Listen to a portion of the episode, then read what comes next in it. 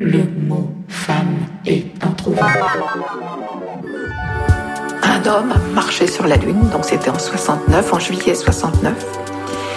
Et en dessous, il y avait ma photo. Une femme a dirigé un orchestre. Et moi, j'ai pensé tout bas, un grand pas pour la femme, mais un petit pas pour l'humanité.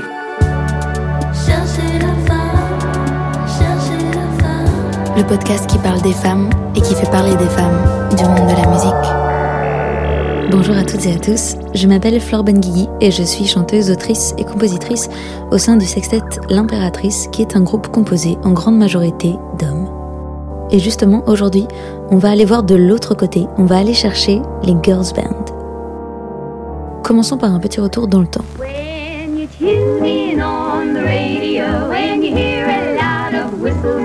« 1950. C'est la mode anglo-saxonne des girls groups, aussi appelées les chick singers, ce qui ne veut pas dire les chanteuses chic, mais plutôt les poules chantantes. Allons-y carrément, ne vous gênez pas messieurs. Le modèle est simple, trois chanteuses, en général blanches, souvent des sœurs, des harmonies vocales au premier plan, des textes plutôt sans profondeur, une passivité totale des interprètes qui sont soigneusement choisis par des producteurs, formés, contrôlés de A à Z pour être transformés en instruments d'une stratégie commerciale qui s'industrialise rapidement. Le premier girls group à connaître le succès, c'est les Three X Sisters, puis les Cordettes, les Andrew Sisters, les Boswell Sisters et tout un tas de groupes en sisters. Ce modèle bien rodé est perturbé par l'arrivée de formations afro-américaines créées sur le principe du call and response, hérité du gospel et des chants de coton, où le trio vocal n'est plus lead mais fait en fait les réponses au soliste principal qui est la plupart du temps un chanteur. Par exemple, The Cookies devient les Raëlettes, pas pour Raël, mais pour Ray Charles, c'était ses choristes, donc plutôt le faire-valoir du chanteur.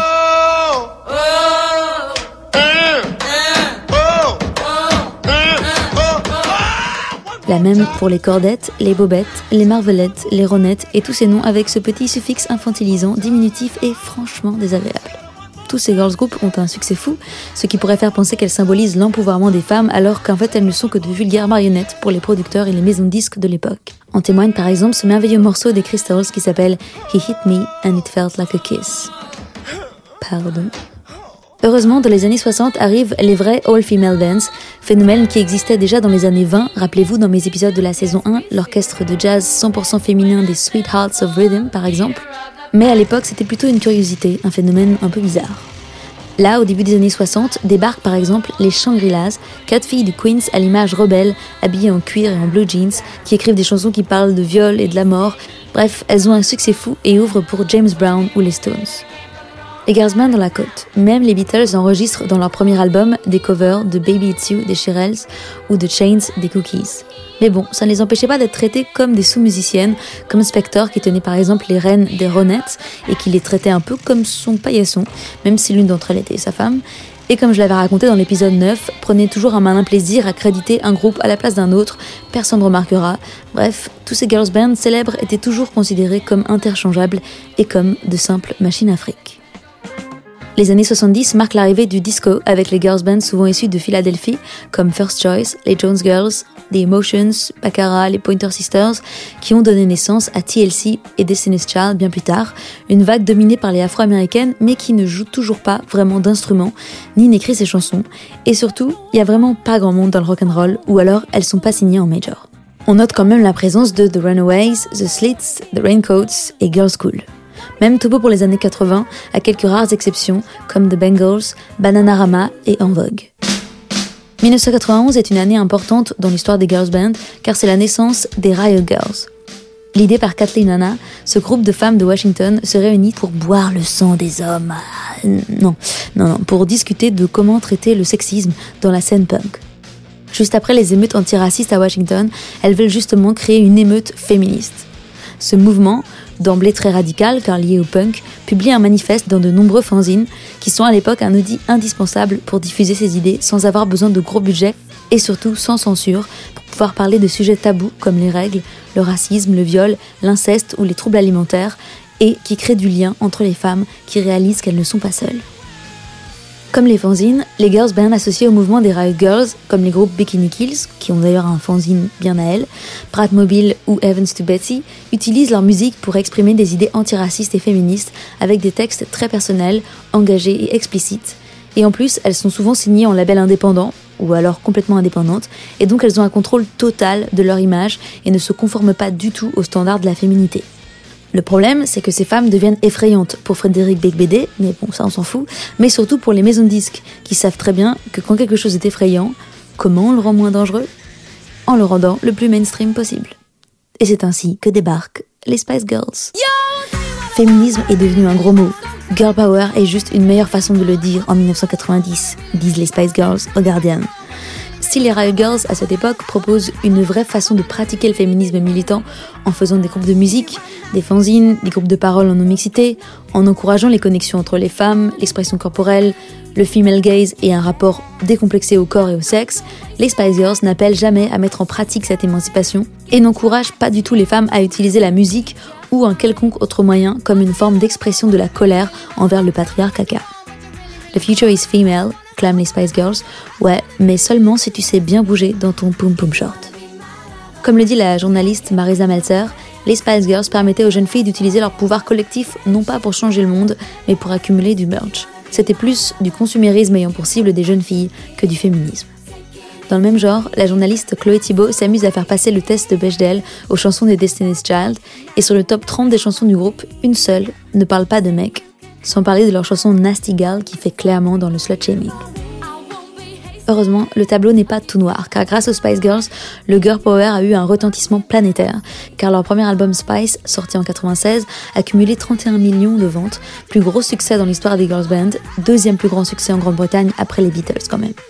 Et il semble que le message des Spice Girls ait parfois dépassé son but mercantile et ait été intégré et réinterprété même par des générations de fans, génération que la BBC a surnommée en 2006 les Can Do Girls et qui pour la première fois en Grande-Bretagne obtenaient de meilleurs résultats que les mecs au bac. Donc même ces purs produits du patriarcat peuvent servir la cause d'une manière ou d'une autre, tout comme les autres girls bands des années 90-2000 qu'on n'identifierait pourtant pas vraiment comme féministes.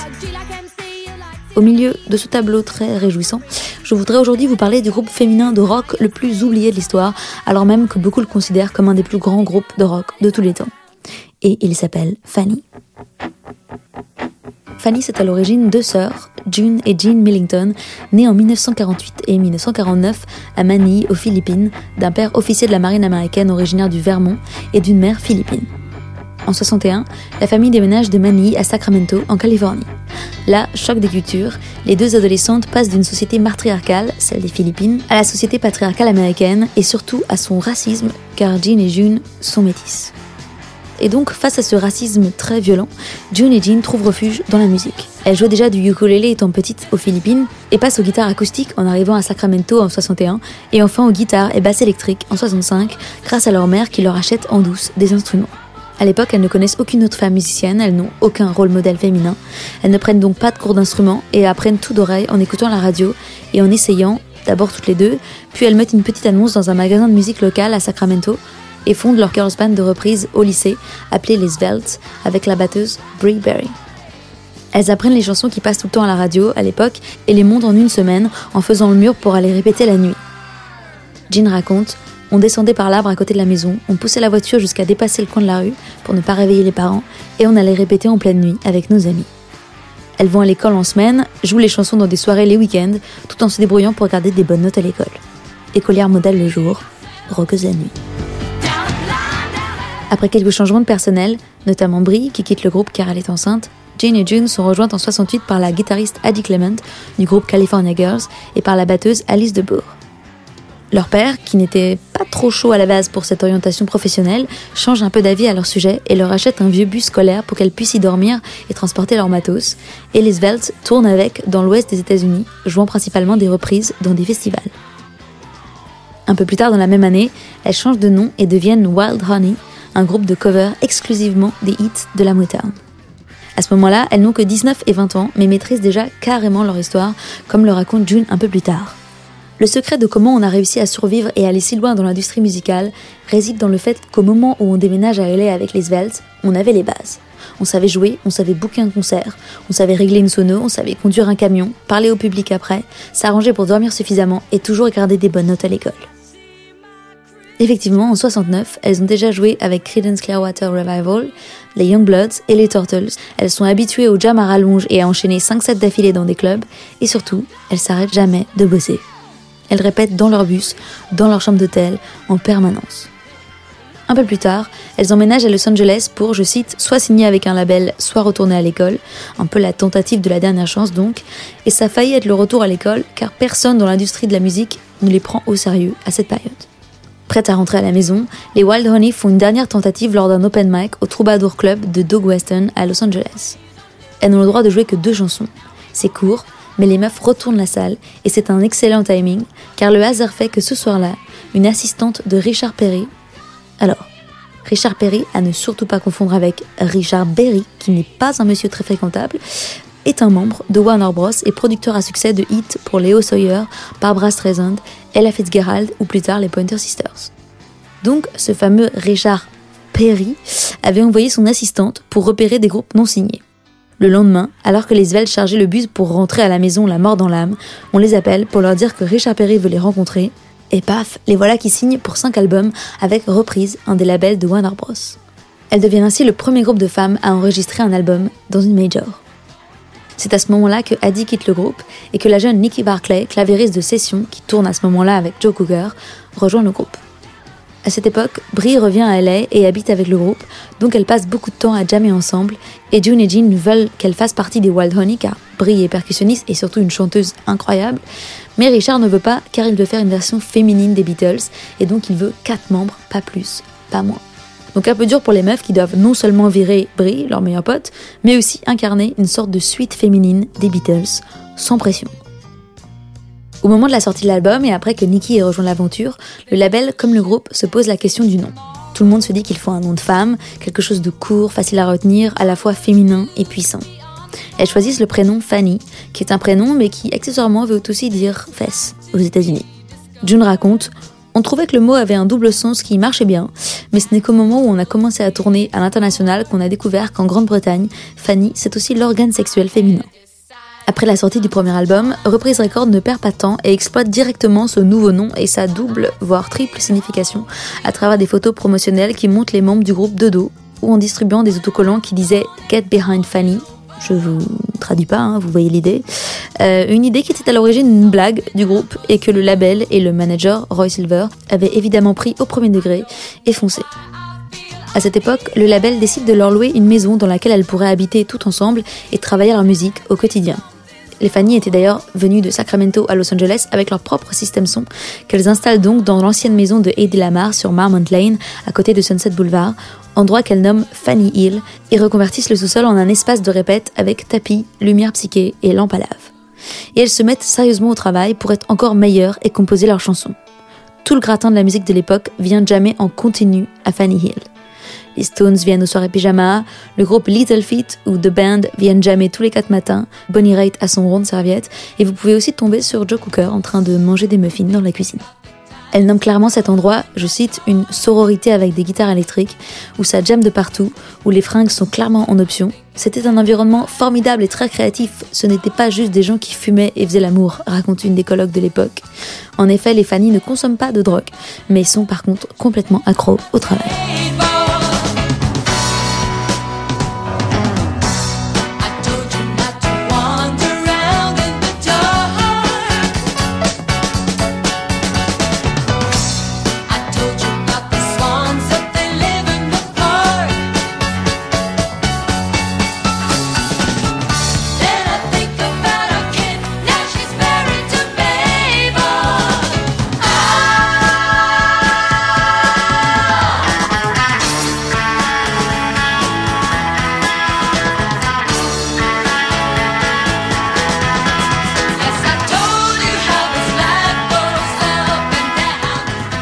Dès la sortie de l'album, ça marche assez fort pour Fanny. Leur premier gros concert, c'est par exemple au Santa Monica Civic Auditorium avec les Kinks et Procolarum. Elles apparaissent tout de suite comme des pionnières, dans le sens où chaque note sur leur premier album a été chantée et jouée par une femme. mais c'est malheureusement pas suffisant pour impressionner la presse rock de l'époque qui les considère plutôt comme une curiosité moderne que des musiciennes sérieuses avec aussi des choses à dire. Pourtant, Fanny tourne beaucoup et les groupes et musiciens stars de l'époque prennent conscience du phénomène et les respectent. Par exemple, ce qui a le plus marqué June dans la tournée avec Jeff Beck, c'est que, je cite, il ne nous regardait jamais avec condescendance. Jeff Beck n'a jamais ricané en nous écoutant, c'était vraiment énorme pour nous, on l'a remarqué. En effet, la condescendance et les moqueries du public sont si épaisses qu'elles en sont palpables. Jean raconte Je sentais qu'il fallait au moins 10 minutes au public pour réaliser qu'il ne s'agissait pas d'un boys band qui jouait derrière les chanteuses. Ils nous attendaient au tournant. Mais une fois qu'on avait prouvé qu'on savait vraiment jouer et chanter, c'était généralement une expérience très gratifiante. Mais les critiques ne sont pas toujours tendres. Voici un petit florilège de l'époque. Alors il y a certains qui se veulent gentils mais qui sont relous, comme par exemple le New York Times en 71 qui titre Le girls band rock Fanny est-il un challenge pour l'ego masculin Ça va aller, hein, les gars. Ou Steve Peacock, un journaliste musical connu de l'époque, qui écrira à leur sujet Si vous fermez les yeux, c'est comme écouter les Stones. Ok. Il y a aussi toutes les interviews qui commencent par Qu'est-ce que ça vous fait d'être la première femme à jouer de la guitare électrique ou de la basse électrique? Alice, la batteuse, raconte aussi que les gens disaient Ok, c'est des filles qui jouent sur scène, d'accord, mais sur l'album studio, c'est quel musicien qui joue? On a aussi le fameux critique acerbe Lester Banks qui écrit tout simplement Les groupes de rock de femmes, c'est de la merde. Même Ray Dorset, leader de Mongo Jerry, dommage, je les aimais bien, qui joue avec elle pas loin de Londres, raconte par la suite que Fanny est, je cite, une supercherie des meufs qui font du air guitar sur des bandes enregistrées par des hommes, parce qu'il n'y a pas moyen que des meufs puissent jouer aussi bien. Ah oui, il y en a qui se sentent clairement menacés quand même. Hein. Donc, en plus du racisme à cause des origines de Jean et June, de l'homophobie à cause de l'orientation sexuelle de June et Alice, dont elles n'ont par ailleurs que très peu parlé à l'époque tellement c'était mal vu, Fanny fait aussi l'objet de sexisme violent de la part de l'industrie, des médias et du public. Et ce, alors même que des stars de la musique de l'époque, comme Bowie, Deep Purple, George Harrison ou les Kings, ne tarissent pas d'éloges sur Fanny et les font jouer en première partie dans des salles mythiques. Le deuxième album du groupe, Charity Ball, sort en 71 et il est bien mieux reçu par la presse rock et la chanson éponyme atteint la 40e place du Billboard en novembre. Le groupe tourne à fond pour soutenir cette progression. Une foule se presse au concert pour se moquer de ce qui est annoncé comme un freak show et repart conquise. Les Fanny ouvrent encore pour des artistes très connus, mais commencent aussi à avoir leur propre gros show. C'est la première fois qu'un groupe entièrement féminin qui joue leur propre musique connaît un tel succès.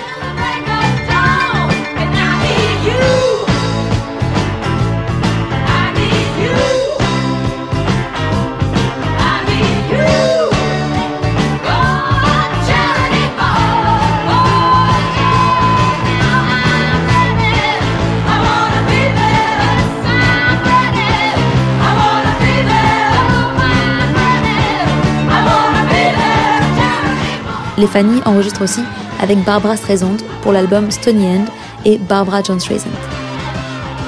Un an plus tard, elles ont vraiment pas le time les meufs, elles sortent leur troisième album, Fanny Hill, en hommage à leur euh, immense colloque naturiste là, enregistré aux Apple Studios des Beatles à Londres en 21 jours avec Geoff Emerick, l'ingénieur son des Beatles, oh et Richard Perry toujours.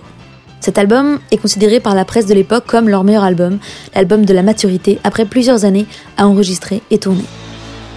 Assez dénigrés aux États-Unis où personne n'a entendu leur musique en dehors des grandes villes, les Fanny sont de vrais rockstars en Grande-Bretagne et bosser dans ce studio déjà mythique est une façon d'asseoir leur crédibilité. En plus, le fait de bosser avec Jeff Emerick fait qu'elles peuvent un peu plus mettre la main à la pâte question son, car elles sont moins sous l'influence de Richard Perry.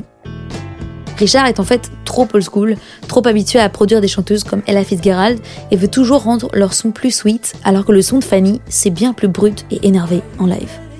Par exemple, June met systématiquement son ampli sur 10 en volume, et Richard vient toujours dans la cabine le réduire à 3 ou 4. Ça l'énerve, à un moment la tension monte et June demande à Geoff Emerick Dis-moi, euh, Geoff, comment George Harrison obtient son son de guitare? Et Geoff Emerick répond Bah, il met son ampli à fond. Rire gêné. C'est là où June commence à s'affirmer face à Richard. C'est de fait le dernier album qu'il produira avec elle.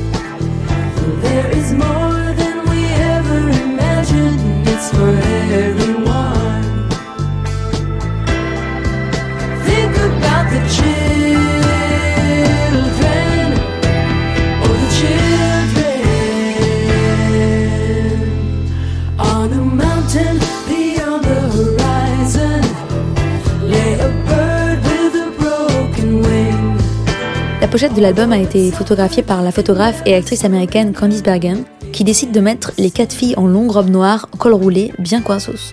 Les filles ne sont pas super emballées par l'idée, mais elles se laissent convaincre et il faut avouer que la photo est magnifique, mais leur apparence à l'époque est quand même un vrai sujet. Alice Debourg, par exemple, la batteuse, a les cheveux très très longs à cette période et ça devient un peu l'attraction du groupe. La batteuse aux cheveux longs. Des journalistes écrivent des articles entiers sur le fait qu'Alice parvient à ne pas s'emmêler les baguettes dans les cheveux ou dans les pédales et c'est super et clairement allez vous chercher un sujet en fait les gars. Le problème, c'est qu'au moment où elle en a marre et elle veut les couper, le management refuse et un an de négociation est nécessaire pour qu'elle puisse enfin se couper les cheveux. Mais ensuite, il panique. Comment la rendre distinctive? Merde, ils lui font faire une permanente, ils lui colorent les cheveux. Elle a absolument plus son mot à dire. C'est insupportable. En fait, les Fanny sont constamment surveillées par le management à l'époque.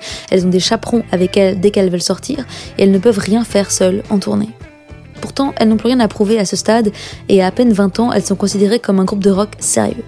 Elles assoient définitivement leur rock cred quand leur single Young and Up est banni de la BBC Radio 1 à sa sortie en 72 car jugé trop provocateur. Elles tournent quasi constamment à travers l'Amérique du Nord et l'Europe, s'arrêtant seulement pour enregistrer un autre album, deux albums en moins de 10 mois donc, mais elles sont jamais payées par contre.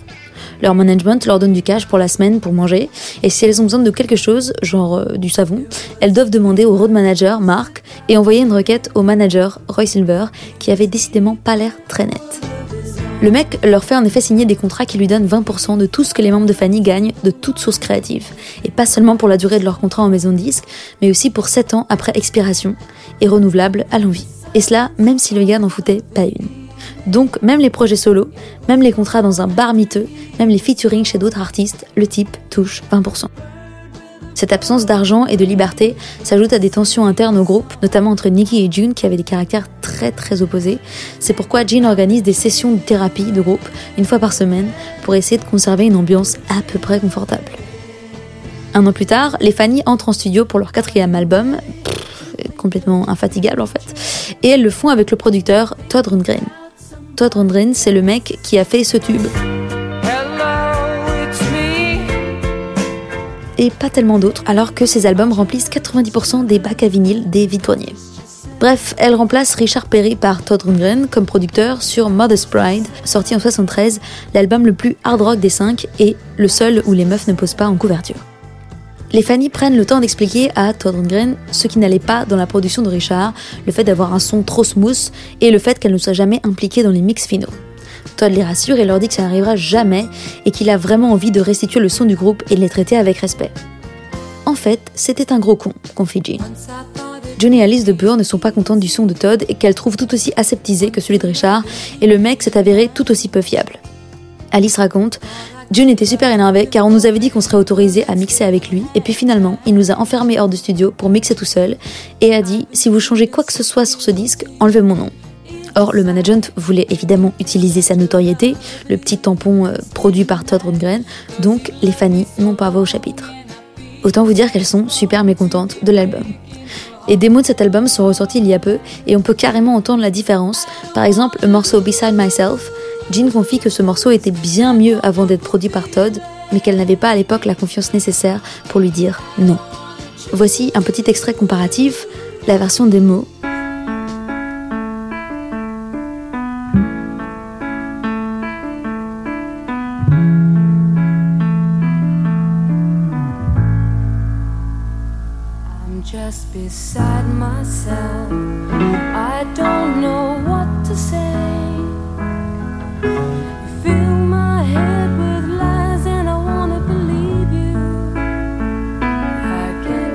et la version studio.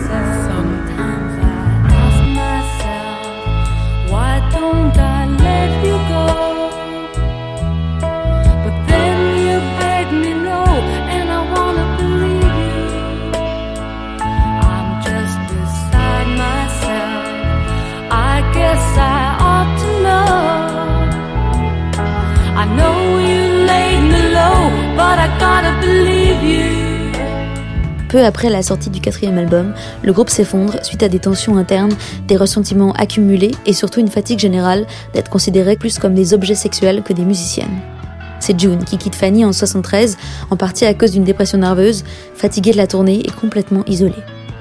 La goutte d'eau qui a fait déborder le vase, raconte-t-elle, c'était la demande du label qu'à l'arrivée du glam rock, les membres de Fanny s'habillent avec des vêtements plus glamour et surtout plus provocants.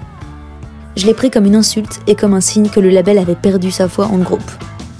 June et Alice quittent le groupe une par une. June est remplacée à la guitare et au chant par Patty Quattro, grande sœur de Suzy Quattro, et Alice est remplacée par Brickberry Brandt, la première batteuse des Svelte, celle qui s'était faite virer. À L4, elles enregistrent le cinquième album de Fanny, Rock and Roll Survivors, et changent enfin de label. Mais c'est compliqué. Déjà, Patty Quattro n'a pas le niveau de guitare de June et ça frustre le reste du groupe, et en plus, on est en plein dans l'ère du glam rock, dans laquelle elle ne se retrouve pas vraiment. Fin 74, Nikki quitte le groupe car elle estime que sans June et Alice, ce n'est plus vraiment Fanny. En partant, elle décide de faire un procès au manager Roy Silver, car pas question de lui donner 20% de tous ses salaires, Notons que Alice, elle, a décidé de quitter complètement le monde de la musique pour ne pas avoir à le faire. Nikki gagne le procès et se libère de l'emprise de Roy, mais il n'est pas content et promet de la blacklister dans tout le milieu. Elle apprendra par la suite que Roy a appelé tous ses contacts pour dire que Nikki était addicte à l'héroïne, toujours sous contrat et interdite de bosser, ou alcoolique, ou qu'elle dealait de la drogue, ou qu'elle ne se présentait pas au concert. Et malheureusement ça marche, Nikki a beaucoup de mal à retrouver du travail après ça. Et chez les Fanny, ça continue de sentir le aussi la batteuse Brie quitte le groupe à la fin de l'enregistrement de l'album, puis Patty en 75. Jean tombe enceinte et se dit qu'il faut peut-être qu'elle arrête. Au même moment, un des singles de l'album, le morceau Butter Boy, grimpe dans les charts, ce qui brise le cœur de Jean. Fanny décroche enfin un gros hit au Billboard, mais il n'y a plus personne pour en faire la promotion.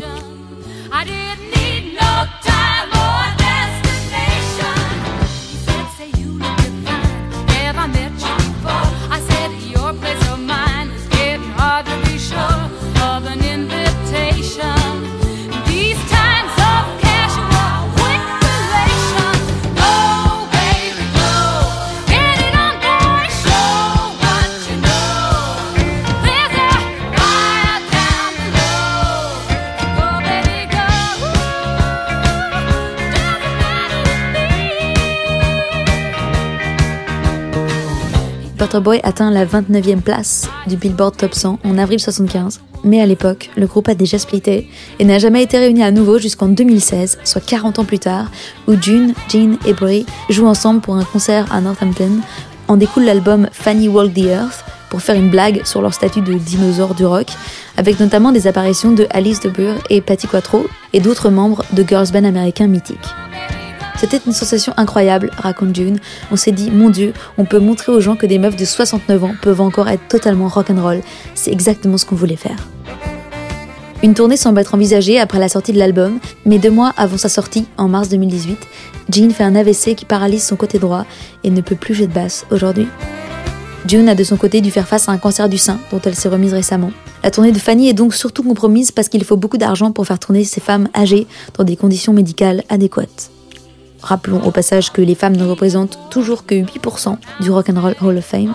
Est-ce qu'ils m'appelleront un jour se demande June. Je ne sais pas. Et à ce stade, je m'en fiche. Je suis très bien comme ça parce que je n'aurais jamais imaginé qu'on parlerait à nouveau de Fanny. June est en effet devenue de plus en plus engagée au cours de sa carrière, à travailler avec énormément de femmes.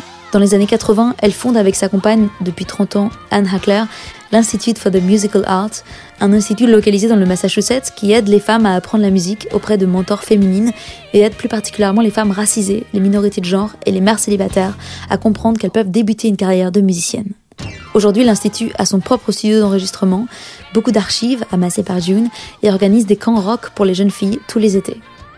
Je terminerai l'histoire de Fanny en citant David Bowie qui écrit dans Rolling Stone Magazine en 99 un des plus grands girls bands de rock américain a été effacé sans laisser de traces.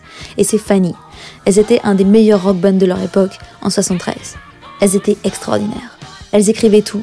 Elles jouaient comme des fils de pute. Oui, pardon, c'est comme ça qu'il l'a dit. Elles étaient colossales et géniales et personne n'en a plus jamais parlé. Elles sont tout aussi importantes que n'importe quel autre groupe. Ce n'était juste pas leur moment. Redonnez leur gloire à Fanny et là mon travail sera accompli.